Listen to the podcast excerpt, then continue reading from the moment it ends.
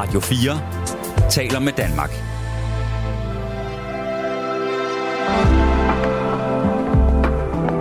Velkommen til Portrætalbum. Rigtig hjertelig velkommen tilbage til Portrætalbum her på Radio 4. Ugens gæst er forfatter, foredragsholder, tv-vært og multimenneske Christine Feldhaus.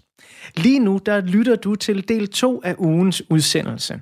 Har du ikke hørt del 1 endnu, så vil jeg opfordre dig til at lytte til den først. Du kan selvfølgelig finde den i Radio 4's app, eller lige præcis der, hvor du finder dine podcasts henne. Og når du så har fundet portrætalbum, så vil vi i øvrigt blive sindssygt glade, hvis du lige gider trykke på den der lille knap, hvor der står abonner.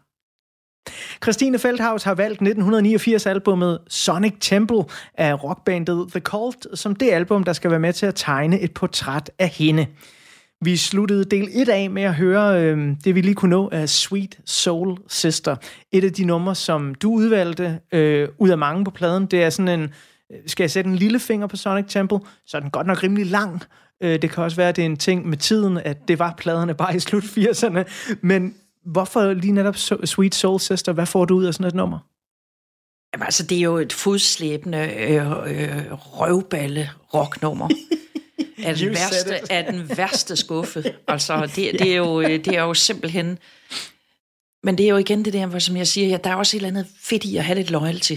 Ja. Fordi øh, der er jo masser af andet musik, som jeg hører i dag, hvor jeg jo godt, hvis jeg sådan, sweet soul sister, keep on rocking, altså hvor man tænker, kom nu i gang, mand. Men det kan jeg sgu, øh, altså det, der har jeg bare et eller andet, der er også noget lækkert i en gang imellem, at man tager et standpunkt, og så forsvarer man det fandme. Mm. Mm. Øh, og, og, og Sweet Soul Sister har jeg hørt så mange gange, og det er ikke det, jeg sætter på, når jeg skal headbange. Det kan jeg godt afsløre. Men det hører med til det album, og det er ret sådan øh, betegnende for det album. Og så har jeg jo måske en, en nostalgisk år i mig, midt i alt det der, øh, jeg prøver at gå og undersøge, som jeg synes er fedt. Altså det der, øh, ja, det er røvbal. Ja. Og hvad så? Øh, altså jeg kan jo også høre Smokey en gang imellem, hvor folk griner af det. I don't know why she's leaving or where she's gonna go. I guess she's got her reasons, but I just don't wanna know. Cause for 24 years I've been living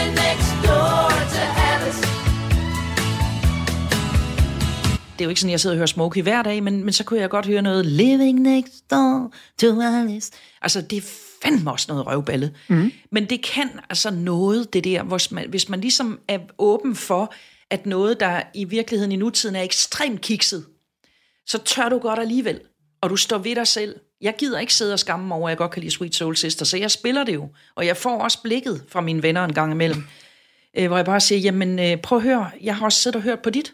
Nu har jeg siddet og hørt på dit i en hel aften. Altså, vi har hørt John Mogensen i 45 minutter nu. Nu skal jeg lige have det fortyndet. Øh, og så, så det insisterer jeg simpelthen på. Øh. Jeg er vildt nysgerrig på, du øh, har jo netop lavet et øh, tv-program med øh, Danmarks øh, nykronede strikkedronning, øh, Lærke ja. Bakker, ja. øh, og I ja. har i det hele taget ret meget med hinanden at gøre. I laver også nogle live-arrangementer, der hedder Drik og Strik. Strik og Drik, ja. Øh, øh, ja. Strik og Drik, hvilket ja. jeg elsker, især den sidste del. Jeg kan ikke finde at, at strikke, men jeg er skide god til at drikke. Ja. Øh, jeg får meget sådan den samme energi af at være sammen med jer to. Øh, og Lærke, hun var jo med i portrætalbum her, hvor hun valgte et album af Oasis. Ja, det gør hun. Hun er jo kæmpe Oasis-fan. Kæmpe Oasis-fan. Ja. Hvordan øh, med sådan et, øh, regner med sådan forholdsvis nyere venskab som det her, hvor I jo virker til virkelig at klikke godt sammen og i harmoni. Hvad, hvad siger sådan en nyere ven til, når du så fyrer en Smokey af? Men det kan hun jo godt, fordi altså faktisk er Lærke jo mega røvballe. Yeah. øh, fordi at det, noget af det, der er enormt sjovt, at vi har jo, altså til det her strik og drik show, der har vi jo indspillet en rap, fordi jeg synes, det kunne være lidt sjovt, at man vil jo sige, når der kommer en 60-årig dame på banen, og så kommer der en strikdesigner, og de spiller sgu nok et eller andet, du ved. Men, men så har vi simpelthen fået min søn til at skrive en rap til os, altså både komponere den og skrive teksten til den. Og det er sådan et relativt ambitiøst uh, rapnummer, ja. som selvfølgelig handler om, at vi strikker og vi drikker. Så, så det er dig og Lærke, der rapper den? Den har vi været i studie med og indspillet, og den wow. ligger faktisk på Spotify. Det er Strik og drik. Livsstilseksperten med vin i lommelærken. Hækler som en mester, når først hun fanger færden. Niveauet er så højt, kaldte flyvende tallerken. Glasset i den ene hånd, den anden har hun verden. Prinsesserne på ærten, de var fulde før desserten. Øh, og den spiller vi altid som en showstart. Øh, når, vi, når vi har showstart, så spiller vi den ud over hele skydeteltet, og så sidder der jo øh, damer i fra Irland fra 18 til 80 og tænker, hvad rammer der? Hvad fanden er det? De kan godt høre, det er vores stemmer, der rapper, så de bliver sådan lidt overrasket over det. øh, og det synes jeg er sjovt, fordi at det er sådan, alt hvad der sådan er lidt overraskende, kan vi godt lide. Ja. Tilbage til pointen. Lærke er jo kæmpe Bon Jovi-fan også. Ja. Altså nu valgte hun Oasis, fordi det, det er trods alt lidt mere stuere, end den har siddet og hørt Bon Jovi, jeg på, i portrætalbum. Ja, det, altså, jeg har sgu lavet Tom Jones. Øh, Men det er, det, altså, det er det, jeg godt kan lide. Det er, at, hvad fanden er det, det var musik jo kan? Stig Rossen, der vandt det. Det kan jeg da sagtens godt- godt forestille mig. Ja, ikke? Men altså, vi har det jo sådan, når vi er på turné, og vi bor på hoteller, så spiller vi Bon Jovis, indtil receptionisten kommer og siger, kan I få skruet ned for det der?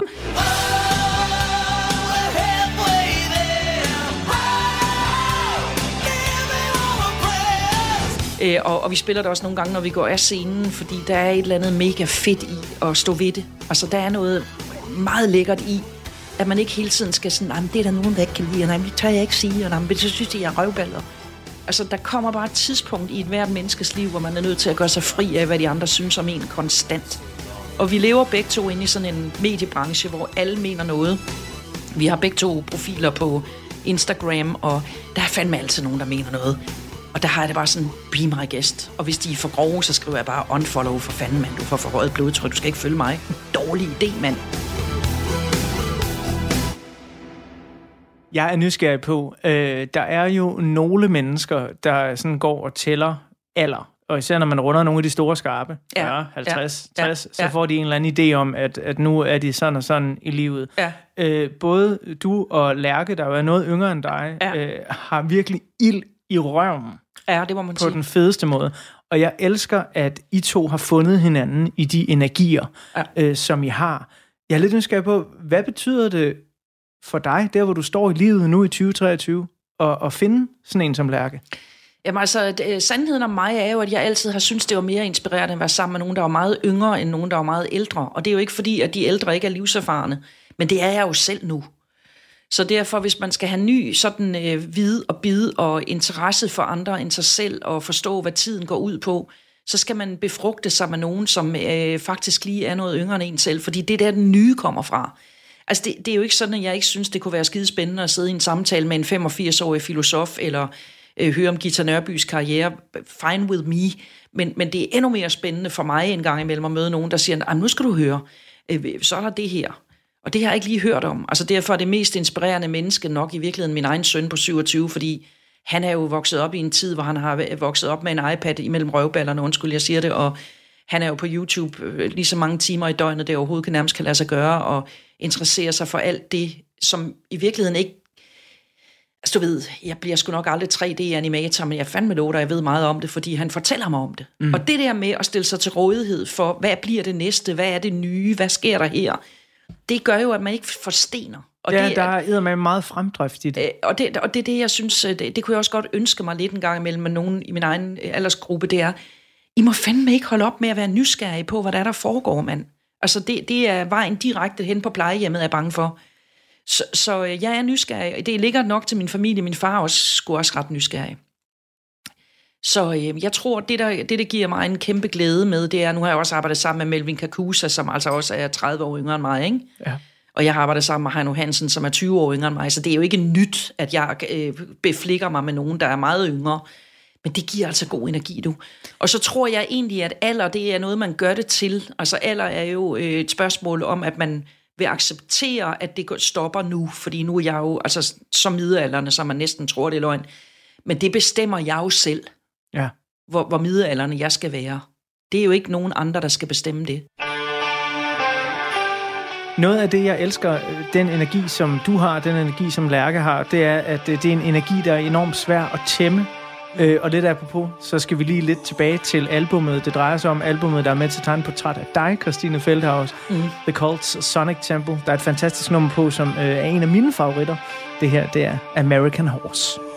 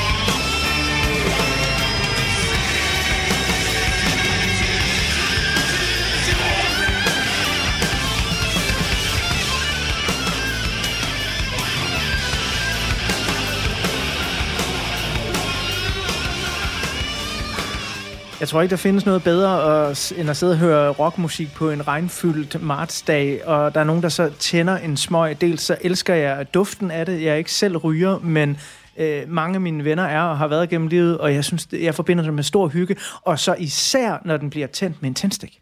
Ja, det er simpelthen noget af det lækreste, for så får du også lige den der svovlduft, ja. og det passer bare godt til det album, vi har gang i. Øh, og, og det er sådan, normalt så prøver jeg jo at dykke meget ned i sådan, hvorfor mine gæster har valgt lige præcis det her, det her album, og hvad siger det om dem? Jeg har det sådan lidt, hvis folk de har hørt efter i de seneste 55 minutter, og hørt noget af den her musik, og mærket din energi, Christine, så ligger det fuldstændig til højre ben. Altså, selvfølgelig er det det her album, som øh, du har valgt til at tegne portræt af dig. Men vi er jo i 2023 nu, mm. øh, sidder og hører noget fantastisk musik fra 1989, der stadig betyder enormt meget. Det er højoktan, og det øh, minder dig om en rigtig god tid, og giver dig stadig store smil på læben her i 2023. Men jeg spurgte jo i øh, del 1, om hvem du var i 1989. Vi fik tegnet et godt portræt af dig, som øh, en øh, snart slutning af 20'erne, mm. lige flyttet til København, mm. arbejdet i reklamebranchen, fuld fart på, mm. fejrede din 27-års fødselsdag, den dag Berlinmuren faldt, Yes. simpelthen. Øhm, og nu er vi så øh, i 2023, og på den her side af portrætalbummet, der er der jo et billede af dig nu, her, ja, i din udstue. ja. Og jeg er så nysgerrig på, hvem er Christine Feldhaus i 2023? Hun er den samme, vil jeg egentlig mene, men med meget større livserfaring. Altså, jeg har jo oplevet vildt meget. Jeg har jo rejst jorden rundt. Øh, gudskelov har jeg været så heldig, at øh, den der formidlingskraft, den har øh, bragt mig hid og did og givet mig nogle muligheder, som, som gør, at jeg har rejst jorden rundt og, øh, og, og dermed også set både meget fattige lande og ikke så fattige lande. Øh, jeg har fået lov at folde mit øh, kommunikative, min kommunikative lyst ud. Øh, så, så jeg vil egentlig sige, jeg er jo, jeg er jo stadigvæk Christine, 27 år gammel. I hvert fald, hvis jeg lige øh, gik ind og fyrede op i mit eget anlæg og spillede øh, Ciao Eddie og headbanget, så ville jeg jo ikke mene, der var sket det store, udover at det er der. Øh, fordi man er jo blevet lidt mere stivbenet, og man, man ligger jo heller ikke i limbo øh, under en kostskaft konstant, fordi blevet lidt mere stivbenet. Men, men den der øh, øh, vildskaben, øh, rock'n'rolleren, øh, evnen til ikke at gå hjem fra bylivet, evnen til stadigvæk at sidde og insistere på at høre pissehøj musik i taxaen hjem, øh, evnen til at gå hjem og lige starte, øh, eller afslutte natten med et glas vin, måske, og en, og en smøg. Det, det, det er stadigvæk i mig, og det, det, det dør jeg jo formentlig af på et tidspunkt. Det, det er der ingen tvivl om. Men så har jeg jo så prøvet at bilde mig selv ind, at øh, alt det, jeg ikke får i den anden ende øh, med perleplader og plejehjem, det har jeg jo så fået undervejs, fordi jeg har trykket den hårdt af. Øh, og det gør jeg måske... Øh, altså, Lærke griner jo af, at jeg stadigvæk gør det, ikke? Altså, fordi jeg går ikke i seng. Nej. Jeg er jo den sidste. Jeg så, lukker, så jeg Lærke lukker, Bakker går i seng før dig? Ja, altså, vi går nogenlunde samtidig, men, men, men jeg har jo så den fordel, at jeg kan sove til kl. 12. Det kan hun ikke. Hun har jo sådan en biologisk ur med små børn, så jeg kan jo bare blive i sengen, til jeg er udvilet. Ja. øh, og det, det, det, det, det, det insisterer jeg simpelthen på. Altså, jeg vil, jeg vil, do, jeg vil helst dø med kobberstøvlerne på. Det har jeg også en fornemmelse af, at øh, du øh, heldigvis kommer til. Øh, lidt ala Lemmy fra, fra Motorhead. Øh, du, du falder om på scenen Ja, på et eller andet kan være. tidspunkt. Det kan være, ja. Øh, jeg er sådan lidt nysgerrig på, når du nu kigger tilbage på den her øh, faktisk rigtig imponerende karriere, du øh, har bag dig, og også foran dig, fordi det er jo så absolut ikke slut endnu. Øh, du virker stadig til at brænde med 10.000 km i timen. Hvis vi ser tilbage til sådan dit udgangspunkt, barndomshjemmet i Sønderborg, og som jeg sagde helt i begyndelsen af del 1 af ugens udsendelse, du er uddannet lægesekretær, Ja. så kommer du til København, øh, kommer i reklamebranchen, noget man vel nok kan sige på alle mulige måder er langt mere øh, udadvendt, end ja. Det at være lægesekretær. Altså Ja. du kommer virkelig til at øh, sprudle udad til, øh, og så bliver du tv-vært. Men det handler jo også om en personlig udvikling, tænker jeg lidt. At Christine, hun gennem sit liv har åbnet sig mere og mere og mere op. Ja, jeg tror egentlig altid, jeg har været ret åben type, men der, hvor jeg får hjælpen, det er, der, der er nogen på det der lægesekretærarrangement, som tager to år. Der er nogle damer, som er meget ældre end mig, der siger til mig, hvad laver du her? Altså, du skal jo ikke sidde med propper i ørerne og sidde og skrive af, hvad lægerne siger. Du er jo et stærkt kommunikativt menneske. Hvad fanden skal du sidde og skrive, hvad de andre siger? Det, du siger, er der meget mere øh, alt muligt. Og så tænker jeg, at det har de ret i. Øh, kommunikation, det, det er sgu mere det, jeg skal. Altså, jeg skal selv være mere drivende i det. Og, og det lytter jeg til, det råd der, som jeg får. Nu skal du jo huske, at Sønderborg, i, i der hvor jeg vokser op, der er vi jo tilbage. Jeg, jeg er født i 62, vi bor dernede øh, fra midt 60'erne, og jeg flytter i 85, så jeg er jo vokset op i en, i en del af Danmark, hvor man ikke... Altså, der er en del jantelov i Sønderjylland. Mm. Øh, der er også en del traditionel øh, måde at leve sit liv på, så jeg er lidt off. Altså, der er lidt for meget måske lidt for meget rock i synagogen, men til at er, jeg kan være der. Men er der også det i selve dit barndomshjem? Altså, hvad, hvad er det for et sted? Er, er der ikke specielt højt loft, til loftet der? Jo, altså det har jeg, synes, synes jeg sgu egentlig altid, der har været. De har jo, både min far og mor, vidst, at jeg... Altså, det har de aldrig sådan rigtig holdt foredrag om for mig, men jeg kunne se i deres øjne, at de vidste godt, at jeg var svær at tæmme. Altså, jeg, jeg gjorde nogenlunde, hvad jeg fik besked på, og klarede mig også godt i skolen og sådan noget, men jeg flyttede hjemmefra som 17-årig, fordi der kunne jeg ikke holde den længere. Jeg skulle simpelthen ud og have noget luft under, øh, luft under har, som vi siger sønderjysk.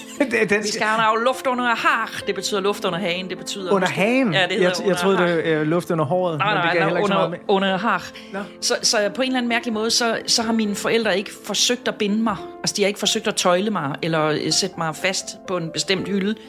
De finder sgu ud af, at det kan vi ikke alligevel, så nu lader vi hende bare glide. Og det, øh, det er jo det allerbedste, man kan gøre som Det må forældre. man være taknemmelig for. Det, det er mega fedt, at ens forældre siger, ved du hvad, det tror vi skulle, det, det, det, det, fik, det fikser du. Og hvis du falder, så rejser vi dig op igen. Jeg er så lidt nysgerrig på, hvordan musikken kommer ind i dit liv, altså til at starte med, fordi et, en ting, det er som 27-årig at, at finde et band som The Cold, altså det er jo den, øh, ja, du er stadig et opsøgende menneske, men, men især teenageårene og 20'erne er jo ekstremt opsøgende, nye ting, nye ting, nye ting hele tiden, ikke? Jo. Men, men dit barndomshjem, er der noget musik, øh, du bliver podet med der? Ja, det er der 100 procent. Altså, faktisk så starter mit, sådan, øh, mit øh, det, jeg ved ikke, det må du klippe i, men, men et af mine første sådan, billeder af, at jeg bliver ramt tungt af musik, det er det hus, vi sidder i i dag, har jeg købt af min moster. Min moster er øh, et menneske, som har spillet meget musik, haft øh, dualgramofoner og fede højtalere, så når jeg var feriebarn her, og hun gik på arbejde, så gik jeg direkte ned til anlægget, og så øh, fandt jeg hendes plader, og det kunne være alt fra Dødens Triumf med Savage Rose i slutningen af 70'erne. Det kunne være øh, Nancy Sinatra. You keep saying you got something for me. Something you call love, but confess. You've been a messin' where you shouldn't have been a messin' And now someone else is getting all your best. These boots are made for walking, and that's just what they'll do. One of these days, these boots are gonna walk all over you. Det kunne være øh, øh, Miles Davis, det kunne være Shirley Bassey, det kunne være over i den boldgade lidt jazzet. Min far øh, var meget, og er, lever gudskelov stadigvæk, meget jazzinteresseret. Så når jeg er sammen med min far, så spiller vi jazz. Mm-hmm. Øh, og, øh, og han har altid spillet meget, sunget meget, altid været meget med, når vi spillede op på værelserne. Dengang havde vi spolebåndoptagere, hvor vi sad og optog med mikrofoner fra, øh, du ved, øh, hitparader hitparade og alt muligt andet. Og dengang var det sådan meget let Zeppelin, det var Nazareth, det var Deep Purple, det var over, jeg var stadigvæk lidt over i den hårde rockgenre dengang. Så en meget stor jazzpåvirkning fra både min moster og min far. Min mor var ikke særlig interesseret i musik. Hun var mere til at synge lidt som hist og pist, men ikke, ikke, ikke, hun havde ikke den der passion for musik. Øh, så, så jeg har altid hørt meget musik, blevet præsenteret for meget forskellig musik, haft en kæmpe glæde ved det. Mm. Og det, er bare, det har bare fulgt mig. Øh, og det der med at kunne lide mange ting, det er altså også en gave, fordi så kan du være sammen med alle typer af mennesker. Hvis du sidder over i hjørnet siger, hvornår skal vi høre John Arme Trading? Men det skal vi ikke. Så lukker festen jo lidt, ikke? Ja, øh. jo, det, kan, det kan jeg tydeligt, øh, tydeligt forstå.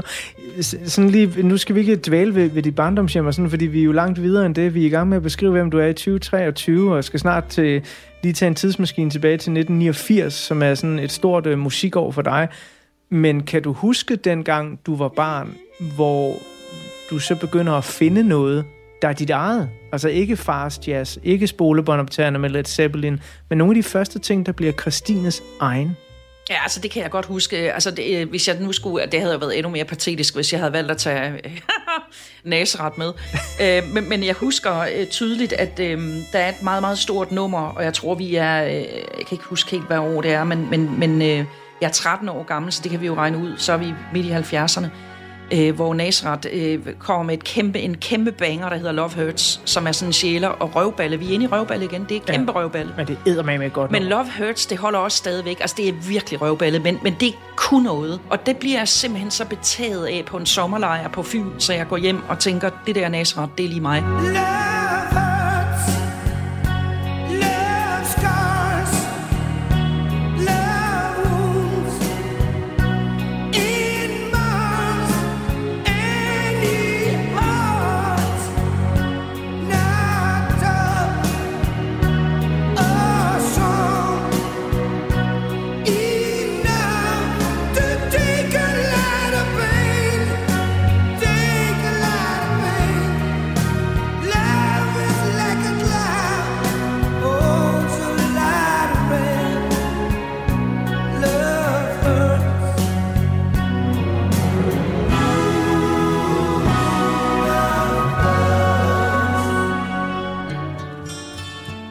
Men jeg har også været en kæmpe, kæmpe gasolin-fan. Aha. Altså kæmpe. Masser af succes, og det, som hører til. Min første koncert nogensinde, da jeg er 13 år gammel, og der er til Gasolin-koncert i Sønderlønshallen. Nej, du har været til Gasolin-koncert. Ja, der var jeg 13 år gammel, og min far synes ikke, det var sådan en skide god idé, at jeg skulle alene til koncert, så jamen, det skal jeg. Det kan ikke, altså det, det try me. Altså om jeg så, du kan spærre mig ind, så kravler jeg ud af vinduet, det kunne han aldrig drømme om der øh, forelskede jeg mig så stenhårdt i Gasolin, så dem har jeg også fulgt, og er stadigvæk en kæmpe, kæmpe fan af Kim Larsens soloalbum. Værsgo, jeg kan slet ikke få luft. Det kunne jeg også have valgt, men det går jo ikke. Vi skal jo du, vælge noget. Du, du er en gejser af musikalsk begejstring, Christine Feldhaus. Det elsker jeg virkelig. Vinder en masse halvtomme glas Kærtegn og glemte løfter Kontrakter Ja, uden vin Hey man, prøv nu på at smile. Ja, spred dine smukke vinger Og flyv som en fugl. For i nat Når lyset brænder ud Og alt bliver stille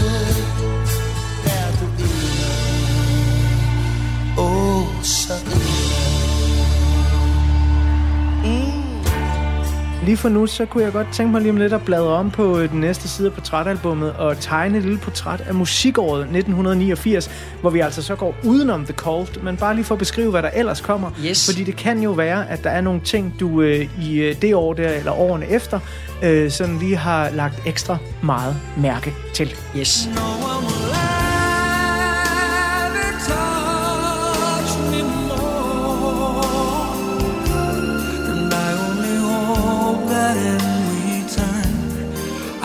to save the best of me for you. Selvom 1989 er året, hvor Sir Cliff Richard udsender sin single nummer 100, så er det primært et år, som begynder at pege på en række nye, meget store tendenser inden for både pop, hiphop og rock. Og selvom det er en stor begivenhed, at den kolde krig er ved at finde sin afslutning, og Paul McCartney for første gang nogensinde udsender Beatles-nummeret Back in the USSR på single i Rusland.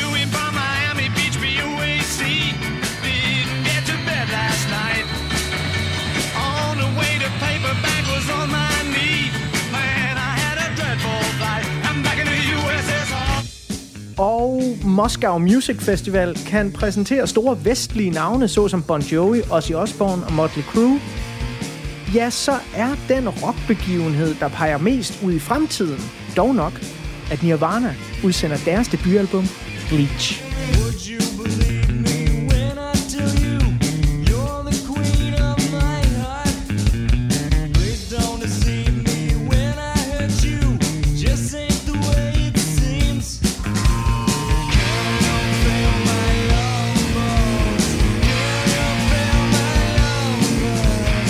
1989 der er der dog også god lyd fra ældre rockbands, såsom Motley Crue, der udgiver Dr. Feelgood, Lou Reed, der udgiver sit uh, sidste rigtig store album, New York, og Neil Young, der udsender albumet Freedom, der indeholder en af de største rock-slagsange nogensinde. Fadelsfavoritten Keep On Rocking in the Free World.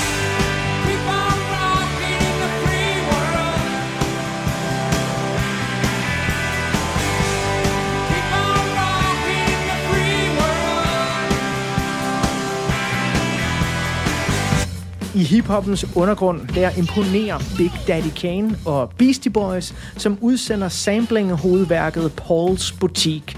Et album, der af visse hiphop connoisseurs beskrives som hiphoppens Sgt. Pepper. Det sker alt imens gruppen De La Soul lige udgiver et af hiphop-historiens bedste debutalbums. Og hvis du gerne vil lære meget mere om hiphop og De La Soul, så skal du i øvrigt høre den udgave af Portrætalbum, hvor jeg har besøg af den danske lyriker og rapper Per Vers. Three, that's a magic number. Yes, it is. It's the magic number. Somewhere in this hip-hop soul community was born three they up me, and that's a magic number. What does it all mean? Udover Nirvanas debutalbum, som i øvrigt ikke gør vildt meget væsen af sig sådan rent salgsmæssigt, det sker først to år senere, da de udgiver albumet Nevermind, jamen så byder den skævere del af rocken og poppens undergrund på 1989 mesterværker fra blandt andet Pixies, der udgiver albumet Doolittle.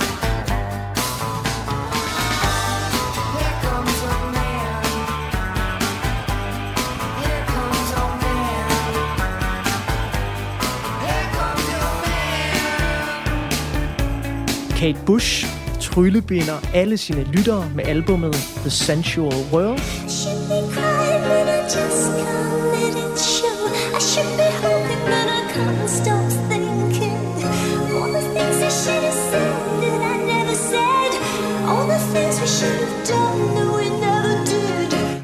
Nine Inch Nails og Stone Roses album debuterer, og The Cure udgiver deres måske kunstneriske hovedværk, Disintegration.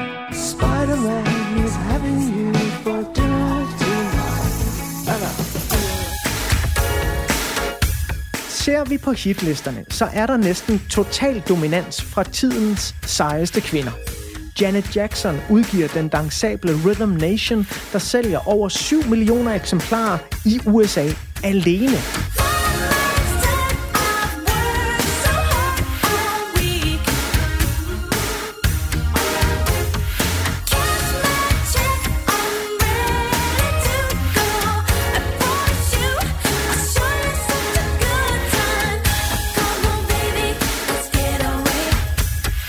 På verdensplan, der bliver hun dog overgået af Madonna, som i 1989 sender den banebrydende Like a Prayer på gaden. Et album, der på verdensplan når at sælge mere end 15 millioner eksemplarer.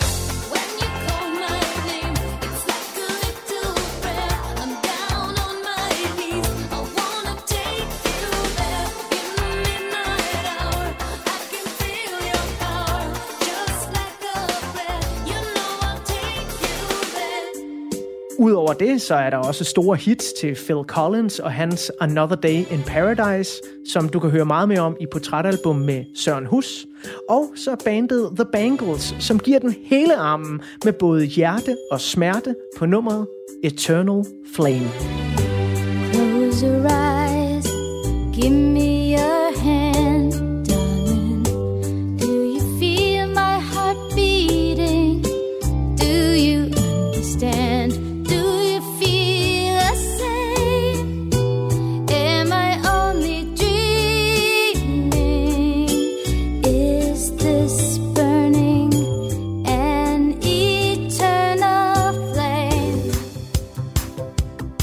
Herhjemme i den lille danske andedam, der bliver Danish Music Awards, som dengang bare hed Dansk Grammy, uddelt for første gang i 1989. Og da der året efter skal uddeles priser til de albums, der udkom i 89, så løber Gnags med priser for årets danske gruppe og årets danske album for. Mr. Swing King.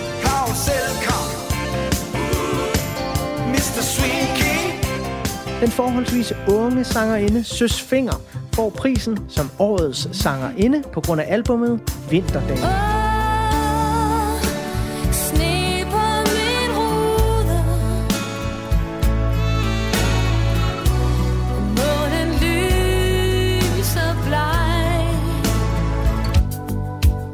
Lars H.U.G. han løber med pressens pris og årets danske sanger for hans udgivelse coverversionværket Copy. For da min tøs, og hold dig kvik. Jeg tilstår mit hjerte Giv ligesom et stik. Mens jeg kysser dig nu. Jeg elsker dig du. Men skibet skal sejle i Årets nye navn, det bliver Nikolaj Christensen fra Nikolaj og Piloterne, og årets danske hit går til Kim Larsens sang til Erik Clausen-filmen Tarzan Mamma Mia. Og når ja, så er det jo også lige i 1989, at et af dansk rocks bedste album nogensinde bliver udgivet. Det sker, da D.A.D. udkommer med No Fuel Left for the Pilgrims. Om ugens gæst her i Portrætalbum på Radio 4, Christine Feldhaus, hun gik og headbangede eller dansede til nogle af de her overskrifter fra musikåret 1989. Jamen det kan du blive klogere på efter det næste nummer fra The Cults Sonic Temple album. Her der kommer bandets måske største hit. Det her er Fire Woman.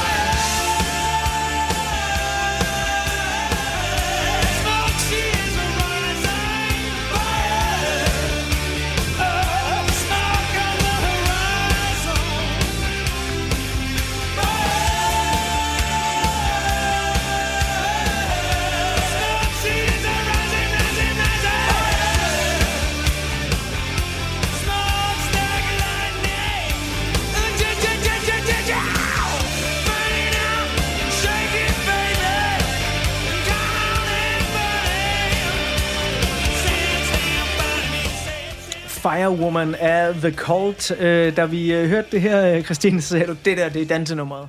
det er det et af dem i hvert fald. Det er fandme fedt. Altså hele optakten og Ja, det er, det er vidunderligt godt. Men, men øh, jeg, skal, jeg, skal, jeg er simpelthen nødt til lige at komme lidt med, med et par kommentarer til den der øh, mega fede gennemgang af musikåret Ja. 89, fordi øh, altså Nirvana var jeg jo kæmpe, kæmpe fag. Altså, det hører jeg også stadigvæk. Ja. Altså, der er jo ikke noget, du ved, hvor man sidder og siger, nå, hold op med at høre Nirvana, nej, fandme nej. Nej. øh, og, og måske jeg begynder jeg på det igen mere og mere, fordi jeg, jeg simpelthen havde det meget, meget lækkert med grunge. Mm. Så får du sagt The Pixies, som Ja. ja. jeg jo også synes er hammergodt, mand. Øhm, meget, øh, kan du huske øh, Smashing Pumpkins, kan du jo selvfølgelig Ja, ja, også, altså det kunne jeg også have valgt, ikke? Altså, ja, ja. Ah, der er meget, der sker altså meget i den der grunge-tid der, hvor jeg måske egentlig synes, at det er det, der sker, det er, at The Cult er, øh, det bliver nemlig, du siger det faktisk selv i introen her, det bliver efterladt en lille smule på perronen som lidt mm. røvballe. Ja. Øh, og det har jeg sagt nogle gange nu, fordi den lyd, der kommer i grunge, og den der... Øh, ja, den vibe, den er simpelthen mere moderne. Det er ligesom, ja. om vi går væk fra glam, vi går væk fra pudelhund, vi går et andet sted hen, og den, den tænder mig helt vildt. Øh, det, det, det, det var kæmpestort. Det er så meget sjovt. Beastie Boys, uh, Angel, altså det, det hører jeg jo også stadigvæk. Altså det synes jeg fandme er fedt. Fuld hammer på Angel, ikke? Altså, men, men noget af det, du så nævner, det har, det har aldrig sagt mig noget. Øh, for eksempel har jeg aldrig været den store Knacks-fan, og Tarzan Mamma Mia. Altså for mig er det jo ikke musik. altså for mig, øh, det der sker, det, jeg har kæmpe respekt. Nu skal jeg passe på, at jeg ikke siger Ja, nogen, ja, men, ja, ja. Men, men det der er min pointe, det er, det rammer mig ikke. Nej. Altså, der, der mangler simpelthen et eller andet. Det, det er for venligt. Mm. Det, det, det er simpelthen nok bare for venligt. Men jeg tror også, der ligger noget i det, når at vi ser på dansk musikliv der i uh, slut 80'erne, i hvert fald det, der klarer sig godt kommercielt og mainstream, mm. så er vi, jamen undskyld mig, øh, jeg bare sige det rent ud, virkelig langt bagud i forhold til, hvad der sker rundt om os i mm. verden. Ikke? Ja. Altså, grungen er lige om hjørnet. Ja. Vi er i 1989, altså Ja. bare to år senere, i 1991, Ja. der rydder Nirvana forsiderne med alt det, der kommer en kæmpe stor revolution af hiphopmusik væltende ind fra USA. Mm. Et par år senere, så kommer Britpoppen ind over. Ja, Øh, og undskyld Knacks, I er faktisk et af mine danske favoritbands overhovedet. Peter er ikke en af mine yndlingslyrikere, men vi sidder og hører Mr. Swing King. Ja, det, det har jeg svært ved. Altså, Det- det, igen, det har jeg da også meget svært altså, Det er ved. fordi, det, jeg kan se sådan nogle knæ for mig, der bouncer. Ja. Altså, jeg har aldrig syntes, at det er fedt at bounce på et dansegulv. Altså, det der, hvor man ligesom ligner sådan en ledløs dukke. Ja. Og det, det kan jeg bare ikke, jeg kan ikke mærke det. Nej. Og, og jeg holder tit mund med det, fordi der er jo mange af mine venner, som synes sådan noget er mega fedt.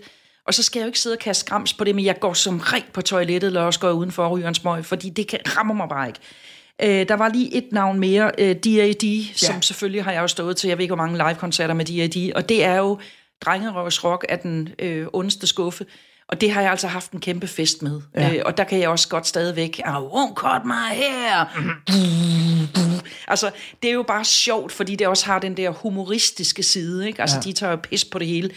Det har jeg altså også øh, haft øh, kæmpe fest over. Jeg kommer lige til at tænke på Decimus Lizzy, men det er først nogle år senere. Men, men der er en ting her, som der, jeg er lidt nysgerrig på også, fordi noget af det, som jeg jo, det er set i bag, bagklogskabens lys, fordi jeg var ikke specielt gammel på det her tidspunkt. Jeg har været ni år gammel, ja. men det var min ældre fætter, der introducerede mig til uh, D.A.D. og, og No Fuel Left for the Pilgrims, og. Ja. og nogle af de andre ting, som vi også har snakket om. Og da grungen kommer, er jeg jo stadig ikke særlig gammel, 11-12 år gammel, men en ting, og det er jo set i bagklogskabens lys, som sagt, som jeg er glad for at have været en del af, mm. det er, at jeg har prøvet på egen krop, hvad det vil sige, når en musikgenre kommer og visker tavlen fuldstændig ring. Mm. Rydder forsiden. Mm. Nu skal der bare ske mm. noget nyt. Mm. Og det er jo altså måske sket øh, mellem 5 og 10 gange inden for de seneste 60 år, mm. at det er sket max. Mm. Altså, vi snakker punkbevægelsen, vi snakker mm. grunge, vi snakker hiphoppen osv. osv. Mm. Da du her i slutningen af 80'erne, begyndelsen af 90'erne, øh, går så meget op med mus- musik, registrerer du der også der i samtiden, der er simpelthen ved at ske noget nyt her?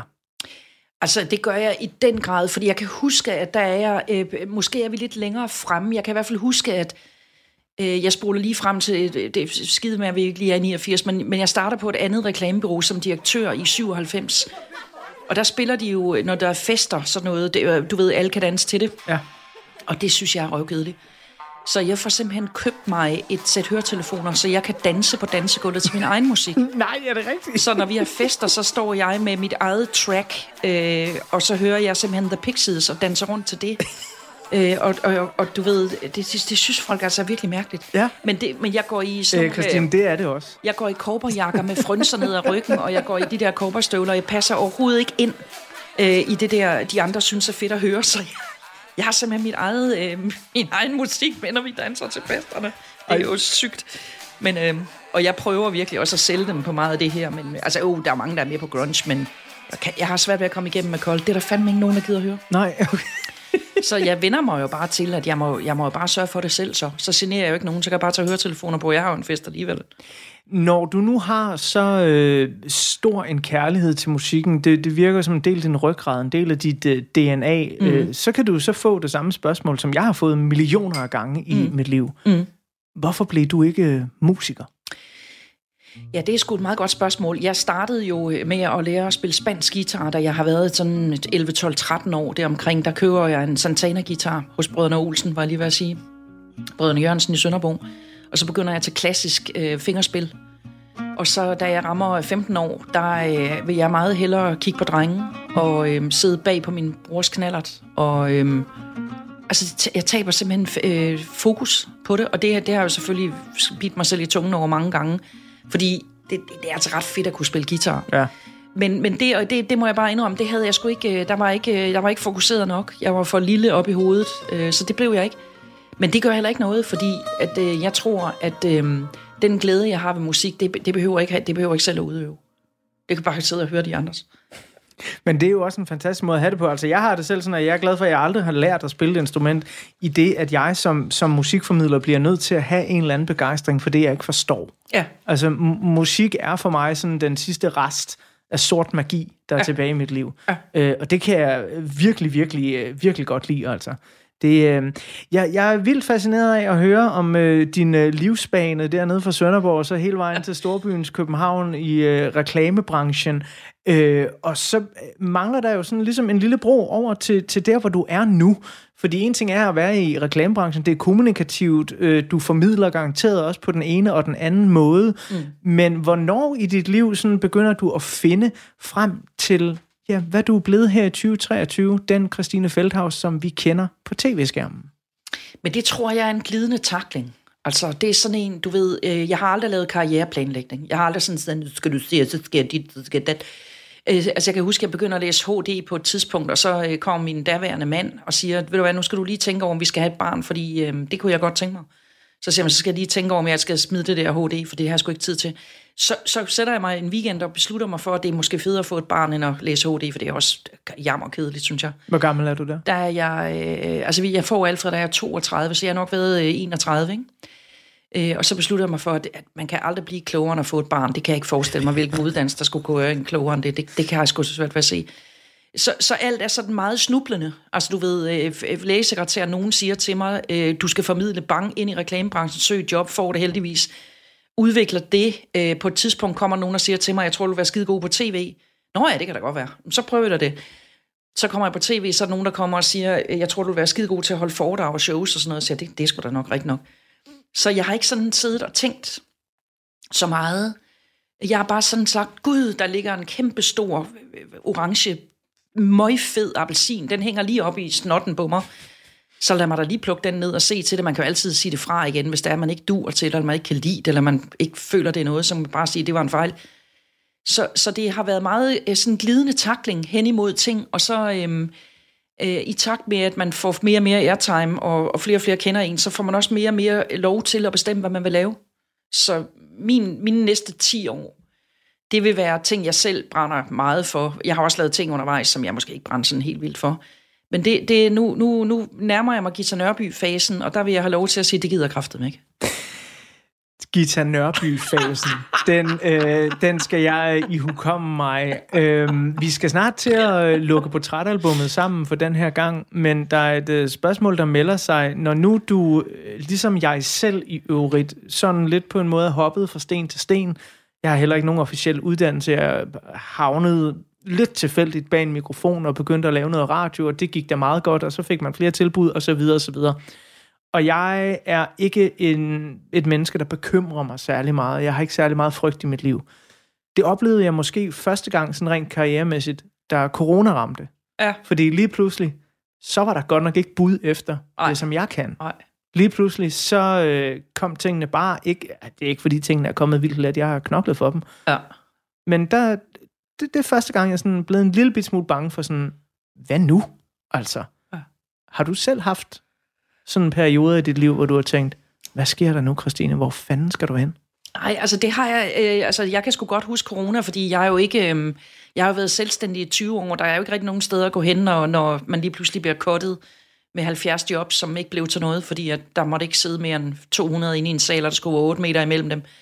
Øh, og jeg har sgu lidt større publikum, end som så, så, så meget af mit blev lukket ned, eller det hele blev lukket ned. Øh, Samtidig kunne vi heller ikke rejse ud og lave tv, fordi vi måtte ikke rejse, fordi der var alle de der coronaregler. Så der kan jeg godt huske, at jeg tænkte, tak skal du have, mand, kan jeg vide, hvordan det her var. Men øhm, fordi jeg er sønderjyd, og min far var uddannet bankmand, så fik han lært mig, at øh, prøv at høre, hvis du sparer halvdelen af din indtægt op, sådan godt og vel, ikke? så kan de jo aldrig ramme dig. Og det har jeg gjort, og det har altid været min øh, tanke, uanset hvor i min livsfase jeg har været, så har jeg altid sparet, ikke måske halvdelen, men så 25 procent op. Hvilket gør, at jeg heller ikke øh, skal frygte, hvis der kommer en ny coronabølge, eller en ny bølge et eller andet, eller jeg bliver ramt af sygdom, så har jeg simpelthen sparet så mange penge op, så det kan, være, øh, det kan jeg godt klare. Det er eddermame øh, imponerende, synes jeg, og jeg vil øh, tage det råd til mig, og så nu i en alder af 42 måske starte min første opsparing. 50 procent, det bliver det ikke øh, til endnu, fordi jeg, jeg halter stadig lidt efter det der corona-efterslæb. Der. Jamen det, det er klart, og det, det gjorde jeg jo også, men det man kan sige, det er, der er to måder at, at, at blive fri i verden på. Den ene er at have meget lave omkostninger, og dermed ikke behøver at have så stor en indtægt. Og hvis man har en stor indtægt, så er der en stor frihed i at sige, vi, vi bruger ikke hele lortet nu, fordi at øh, evnen til at kunne sige, når man får et tilbud, det der, det er slet ikke noget for mig. Den frihed, der ligger i, at andre ikke skal bestemme over en, den er ubetalelig, og den koster øh, selvfølgelig, at man har råd. Skal der være en overskrift for den her samtale, så synes jeg virkelig, at øh, energi, fandenivoldskhed og frihed, det er nogle vigtige parametre at måle os på. Christine Feldhaus, tusind mange gange tak, fordi at øh, du var med i Portrætalbum. Ja, det er da mig, der takker. Det har da været en vidunderlig tur. Det er jeg glad for. Altså, jeg elsker, at du sådan sidder og fortæller mig lidt endnu mere om The Cold, end jeg selv vidste, og, og du øh, lige får sat 89 på landkortet, og det har, det har været øh, sindssygt dejligt at være med dig. Tak skal du have. Det er del med glad for. Vi skal have rundet albummet, eller ja, portrætalbummet af med et nummer. Og jeg er sådan, man kunne tage slutnummeret Medicine Train. Øh, nu ved jeg ikke, om du har 100% styr på, hvad vi har spillet, og sådan, men vi har i hvert fald spillet alle dine favoritter. Ja. Men er, er det sådan et passende farvel til albummet og Christine Feldhaus og gå ud på det sidste nummer? Det synes jeg, vi skal, fordi vi kan jo ikke skifte til et andet album og spille Giselle Sanctuary, så lad os bare slutte på det, du foreslår. Øh, prøv at høre. Altså, øh, hvis det- jeg må vælge, så slutter vi på Giselle Sanctuary. 100 procent. og den der, den kom lige fra ryggraden. Jeg er Ja. nysgerrig. Hvorfor det? Fordi det er et kongenummer, men det er bare ikke på det her album. Øh, fordi jeg sad sådan og tænkte, øh, kan jeg ikke bare få lov at lave sådan en compilation? Kan jeg ikke bare tage lidt der og lidt der? Og, så øh, nej, altså det vil jeg sgu gerne høre. Øh, det vil sætte et godt punktum for vores snak. Ved du hvad, øh, det synes jeg er det, vi skal gøre. Og så skal jeg huske at sige til øh, nysgerrige Radio 4-lytter, at øh, hvis du vil høre mere fra øh, Christine Feldhaus her på Radio 4, så kan du gå hen og finde den øh, samtale, der er lavet med Christine og øh, Lærke i det sidste måltid. Og der er sådan lidt mere om, øh, ja, hvordan blandt andet din nekrolog lyder. Ja. Så øh, det vil jeg holde mig fra her i Portrætalbum, og så bare henvise til den. Og så vil jeg gå ud med et brag på nummeret She Sells Sanctuary.